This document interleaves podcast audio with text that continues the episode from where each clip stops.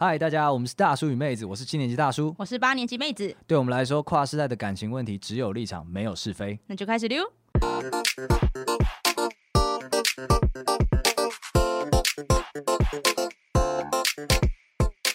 那我们第二集的节目呢，就是想说不要跟其他的节目一样，挑一些 不重要、感情中不重要、边边角角的去讨观众欢心，这种事情我们不做。直接讲严重的 serious 的同居这一题，我们就来聊同居，因为对大家来讲，能不能同居是一个坎展呐，对啊，就是继毕业当兵之后同居坎展，这个坎展一定要过。那现在妹子你有在同居吗？现在没有。那我我我有。废话，你都你都已经十七年了啊！你不走向同居，你是要走去哪里？对，所以这一题也算是我有点自肥。我在我想要推广同居这件事情给所有听众，但为什么那个呃？妹子你，你你现在没有同居？我同居过吗？同居过，我同居过两个。哦，那那你是为了什么原因开始进入同居的？嗯，都是一些很很很鸟的问题啊，就是主要就是呃，第一个是之前大学宿舍很烂，对，所以就搬出去跟学长一起住，对，然后另外一个就是刚出社会省钱啊，所以两个人就挤一个套房。你这两个原因听起来一模一样。没有没有更崇高一点目标是不是？没有，就完全就是为了呃，为了逃避目前的困境，所以选择同居。不然我是不是很主张就是要同居的人啊？真的假的？我我跟你完全不一样哎、欸，因为那个我我同居的理由我自己觉得蛮蛮屌的，因为我那个时候呃女友我女友她家里的家管非常的严。然后我会很很粘黏的状况，就是各位听众一定很理解家里家里粘黏是什么感觉，就是好像必须要一直回家啊，然后打电话干嘛干嘛这种。然后那时候我就觉得同居的话，可以让他跟他原生家庭合理的被拆开哦，对，就有点像他被迫去外地求学、外地工作，那就是合理的拆开。这就是你逼他的，对对对，就我就是那个合理的理由。然后再来是情势所逼啦，因为我女友本身是台北人，那她本来我们在远距离。然后准备结束远距离的时候呢，他搬回台北那个瞬间呢，如我就意识到，如果我不现在跟他同居，再也没有机会了。我下一次要跟他住在一起，就是结婚的时候了。他我再也没办法把他从原生家庭里面救出来了。所以我就觉得说，不行不行不行，他回来台北那一瞬间，我就要延续他们工作之前在外地工作这个家人的体验，在他们没感受到的时候，就把他搬出来，然后我们就住在一起。然后家人也觉得说，哦，好像跟之前差不多。所以就被我完成了这个拯救女友的计划，我自己觉得蛮好的。突然觉得在同居这一题上，台北人蛮可怜，没有什么选择权了，不像我们外县市人爱住哪就住哪。不是我，我相信很多家庭应该也是可以的，但的确你要说服家在台北的人啊，你要说服家长让你出搬出去住，真的是蛮困难的。那通常有时候，我我有一些朋友，他们必须要上升到结婚的高度，那这样的话会让同居整个很有负担，但其实我觉得没有必要。对这件事情，它其实可以更 casual 一点，因为它是一种交往模式的选择嘛。像你也是啊，为了为了省钱，为了 我们这个是清贫清贫世代底下的一个选择，不得不的选择。哎、okay. 欸，我们这样讲一讲的话，是不是没没有人想要同居啊？实际上，实际上应该如果可以不要同居，谁想要同居？对耶，照你这么说，哎，大家都是以结婚为前提，但是现在如果你不结婚，那就没必要同居啊，干嘛同居这样？对，但是有一种人是乐于同居的，这种人叫做大学生。大学生嘛？对，好像就是 PPT 上面最爱讲的，大学生就是每天打炮有多爽啊！那我但我觉得这种都是那种就是没真没有打过炮的处男在讲话了。真正同居之后，问十个有九个有天天在打炮吗？没有吧？你先不要讲别人了，你刚刚说你跟学长搬出去做，你们怎样火热？热吗？天天打炮，三百六十五天，那就证实了那些人没有在幻想。没错，学生时代。然后，那今天这一集我们是做给大学生以外的人的。那如果你是大学生，欢迎同居，尽情同居，享受你们的青春吧。好，那大学生的听众、观众朋友们，你们离开了吗？我们大人要开始讲些话喽。如果你是出社会之后同居，其实你就会发现说，你你你。完全没有疯狂打炮这件事情，因为你会很容易找不到做爱的时间点。你工作的关系啊，或者是你们两个人的生活节奏会不一样。你会哎发现说，当这么近距离的时候，你很容易错开，一下就错开了。然后你还要特别难，难道你还要跟他说，哎，我们今天晚上八点要来个打个炮？你说约个 meeting 吗？压个 schedule？约个 meeting 可能是暗号之类的，可是这样怎么样都很奇怪，而且你会觉得说，出了社会的人都知道嘛，你可能在工职场上面啊。或者是现实生活中有一些意外发生，导致你当天就算是约定好了，你也没办法，身心灵都准备好，所以你就会哎，那延期，今天 meeting 延期咯，因为我因为我今天被老板干掉，所以今天 meeting 延期好不好？这样子，所以到最后面就会变成你为了体体体贴对方啊，然后就反而变成哎抓不太到到底什么时候要做爱，所以其实。这个离开，这出了社会之后，离开学校之后的同居，其实不是像大家所想的那么那么开心的，不是疯狂打炮这个部分。对啊，生活压力这么大，有时候真的是硬不起来啊。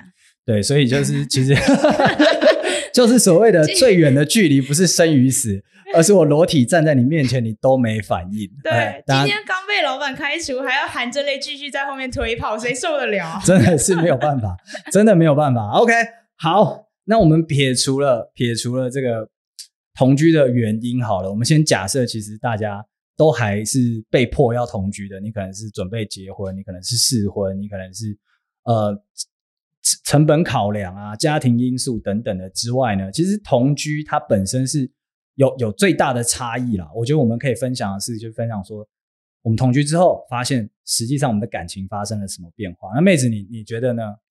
我觉得，嗯、因为之前我觉得我之前我男朋友其实有抱怨过，就是他觉得我我跟他交往之后，就是嗯、呃，还是很常讲我只考虑自己，但是他他就会抱怨说，他觉得交往之后应该是我们我们怎样怎样怎样，所以我觉得交往是呃这一个思考。思考模式的转变，而同居就是你如何实践这一个思考模式。哇哦，突然讲出了名言。没错，因为你就开始就是你可能以前只是嘴上讲讲说哦，我我们要一起呃一起吃晚餐哦，但是你到了同居之后，你就真的要做这件事，你就不能只是打嘴炮了。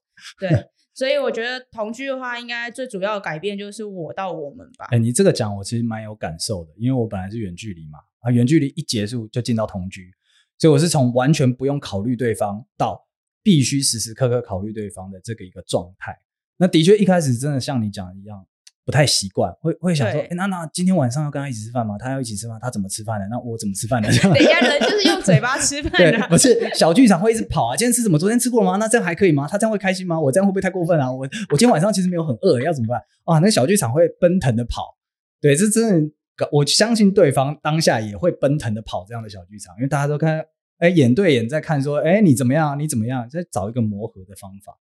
那这种时候该怎么办？你会怎么做？我后来用的方式就是，我要先跟自己内心喊话，就是我要时时提醒自己说，你现在在哪里？你现在是谁？你现在要干嘛？这完全是什么 心灵课程吗？对，太过分了。就是一个用专案思维管理的方式去做这件事，就是你要一直呃，因为我是一个比较没有耐心的人，然后我可能假如我今天想吃牛肉面，我可能就会钱了拿了我就走。可是我就可能要倒退回来想说，不对，我现在在同居，我还有一个男朋友，他在那边，我应该要跟他讨论。对，那如果他今天讲了一个，嗯，假如他想吃炒饭，但我不想吃炒饭，那我就不能直接打枪他，我要用宽容的心，然后一直跟自己讲说，我们现在在同居，我要让步，我们要朝一个最大公约数前进。这个感情生病了，这个感情生病，真你们真的会做到这样是不是？就是，呃，尤其在价值观上面的。一些事情，然后例如洗碗，像我男，我现在那个男朋友，他就是他是那种习惯吃完饭之后，他会把碗泡在水里面的人。可是我是那种吃完之后，我一定要马上洗马上洗掉。哦，对，因为因为会觉得说泡了会两边都有油嘛，对，干嘛这样子？对，但他觉得有了那一层水之后，他就是他就是与外界隔绝，他他就好像丢进冰箱的一个概念。那他会自己洗起来吗？会，但他就是要洗，他就是会拖比较晚。哦，然后你看到就觉得啊脏，对，就会想处理起来。对，然后这个时候你就要有一颗开阔的心，对，感恩惜福，对，感恩惜福，要告诉自己说，他终究还是会洗，因为像我现在跟我男朋友是远距，所以我们有点像是假日同居情侣，对，哦，对，他就曾经就是呃，对，就是我抱怨这件事，然后他就直接跟我说，这是我家，你为什么要管我怎么做？对，所以如果今天是你搬进，假如说你们说好要同居，你搬进他那边，就有可能那是他的。他的主场，你是客人，我是客人，对，所以你就必须要 follow 他的生活规范，这样子，对，所以就会产生摩擦。所以你是建议大家，如果要同居，千万不要搬进某一个人的老巢，而是一起出来找一个新巢，这样子吗？嗯，我觉得这个小技巧其实蛮重要的，因为真的会，他很习惯在他的空间内，对，所以变成说，大部分的规则是照他规则走，对，那这样你在感情上可能也会比较比较被动啊，甚至你也会很容易累积不满，因为。女生突然搬进男生宿舍，或男生突然搬进女生宿舍，都会感到有点 K K 啊呢。对，所以要就两个人重新开始，OK，重新开始，重新开始重算，没有什么你家这种事情对啊。你想好多哦，因为我那时候同居的时候，其实我真的没有准备什么事情，我就觉得说，哎，嗯，住在一起好啊，然后就觉得没什么关系，因为我自己是那种。该怎么说呢？我出差是非常，我就出差体质啦，吃随便吃，然后睡随便睡，然后也不会有任何的，比方说认床啦，然后会有起床、洗澡什么这种 mega 的问题。我一卡皮箱可以在外面生存很久，所以对我来讲，同居就像出差一样，一卡皮箱，然后住在里面就觉得没什么差。你是一个没有生活感的人呢、欸？不，我还是会。你女朋友跟你同居到底图的是什么？我还是会好好做饭的，生活感很浓的。哟，你好像是工具人、欸。没有没有没有没有，我可以的可以的可以。早上那个周六早上要吃早午餐哟，像这样子，对啊。所以我那个时候其实没有什么准备啦，因为我就没有像你一样发现说有这么多的问题。那我觉得其实我我运气也算好，我女朋友其实是很对同居来讲是一个上上签呐、能够保我大部分的平安。我们在相处上面也有很很好的一个。默契，那我觉得同居其实要碰到要问题比较小，其实就是双方要凝聚比较多的共识，而且重要的事情就是要去避免有一方是妥协的状态。因为你妹子刚刚你有讲到嘛，你说今天晚上我可能不想吃这个东西，但是你要告诉自己你现在在同居，你不是就在妥协吗？你觉得这样好吗？嗯，我觉得应该说这个是需要磨合。我觉得每一个人在妥协之前，你要先盘点你自己。就是例如说有一些不能跨过去的界限，或你有一些障碍，我觉得那个就要先说在前头，OK，别人后面被人家一踩再踩的时候，你会不爽，就可以赌烂，对，就可以赌烂，就是呃，特别是亲近的人才更要把线讲清楚，对，因为像我自己有一些就是同居上面的一些小小妹呃小地雷，例如说我有上厕所的障碍，上厕所障碍是三小，就是没办法上厕所，是不是？对，就是 便秘要说，就是我因为我是那个，我觉得我是呃，我不是。就是生活包袱很重的人，我不喜欢就是让对方看到我生活的痕迹。例如说，我不喜欢对方看到我敷脸的样子。真的假的？对，我连敷脸都会躲起来敷，因为我觉得那个看起来就很感感觉，你们会马上从女朋友变成结婚十年的老婆的那种感觉。糟糠妻。对，我不喜欢那种感觉。对，然后再然后不然就是像上厕所这件事情的话，就是当我男朋友他可能在跟我同一个空间的时候，那即使就像举例来说，可能是套房。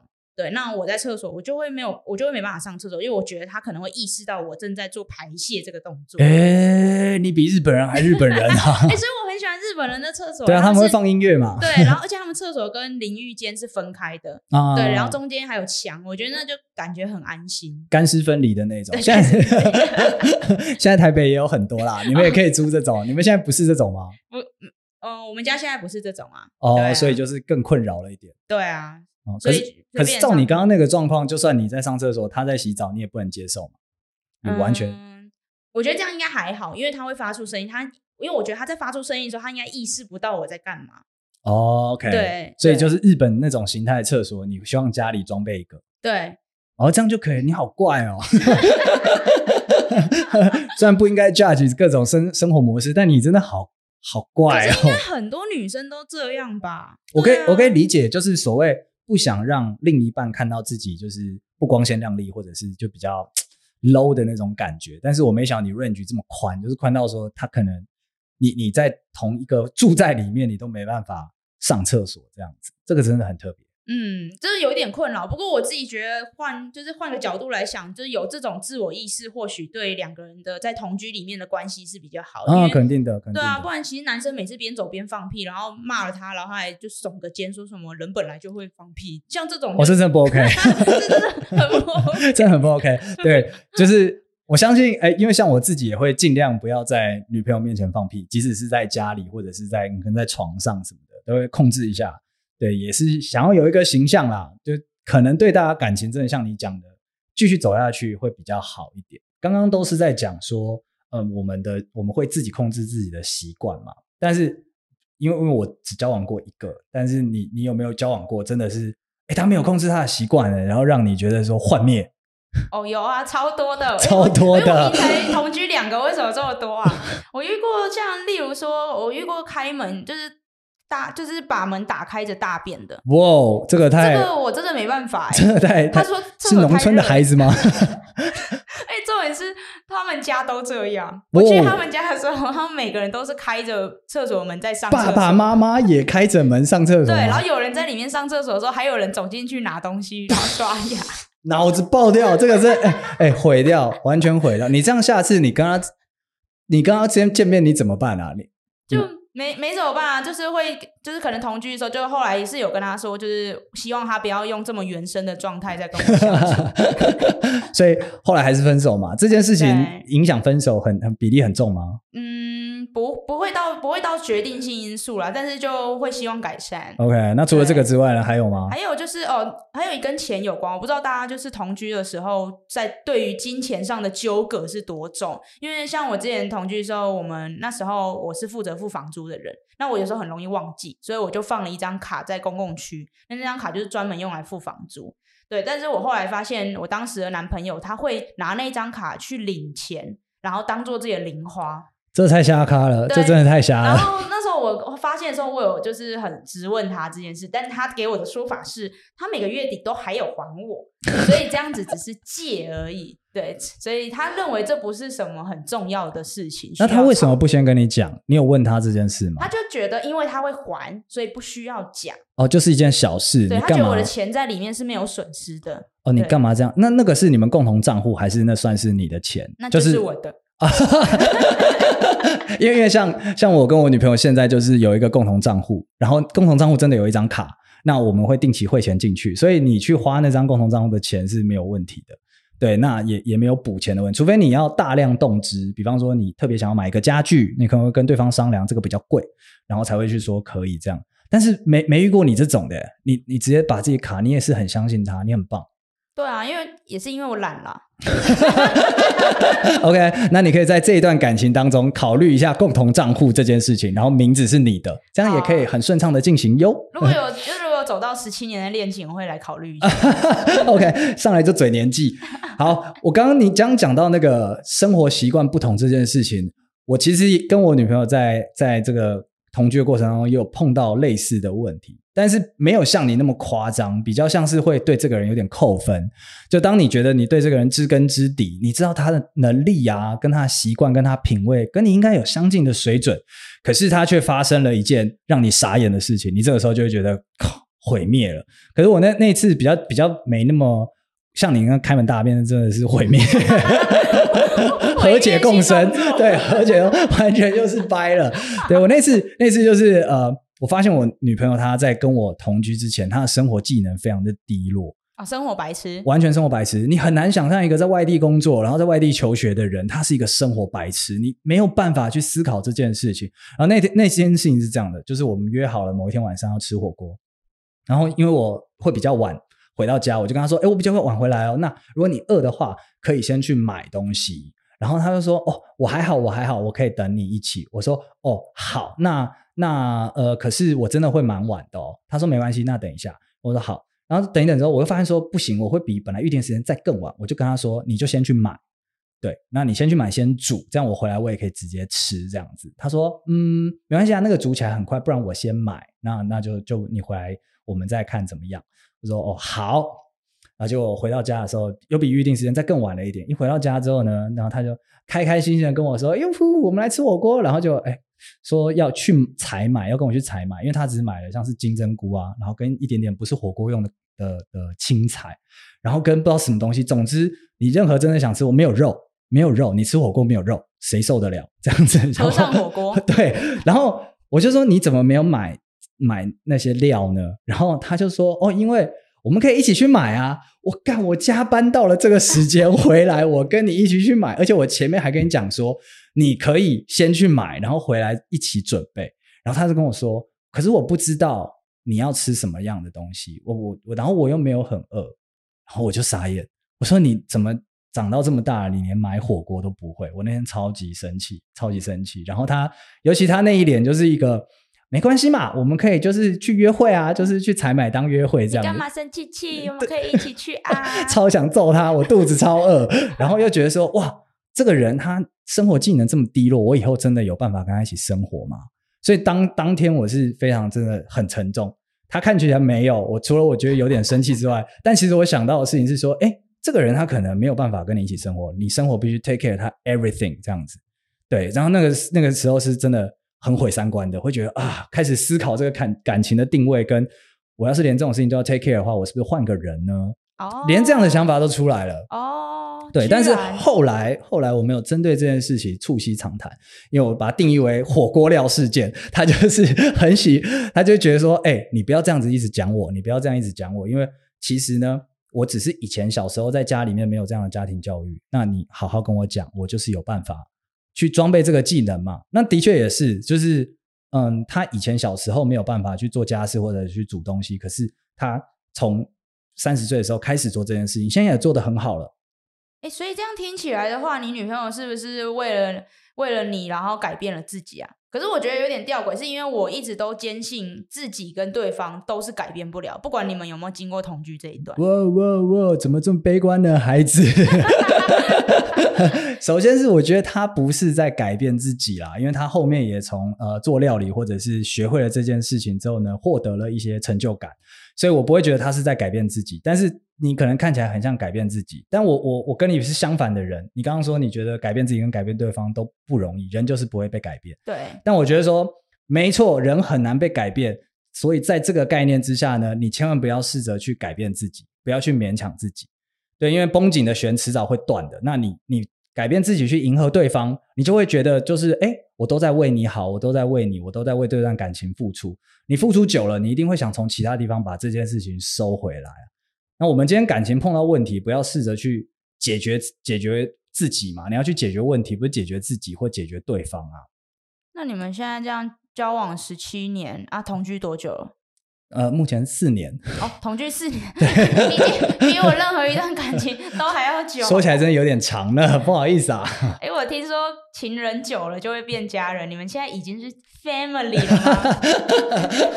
We are family，中国信托你。我跟你说，呃，其实我我非常非常不认为，就是家，我觉得家人理论这句话真的是 bullshit。就我跟我女朋友现在还是情人的状态，那你说这个件事情，它其实就牵涉到你们有没有同居或者在一起交往的一个倦怠啊？那我觉得那些讲什么感情升华为家人啊，都是都是 bullshit。我觉得听起来就是那种渣男渣女，就是为自己不努力经营找借口。我觉得不是一定是渣男啦，但是就是为自己不经营找借口，也是可能是传统人这样子。虽虽然我们刚刚讲了很多就是关于同居的负面啊，但其实。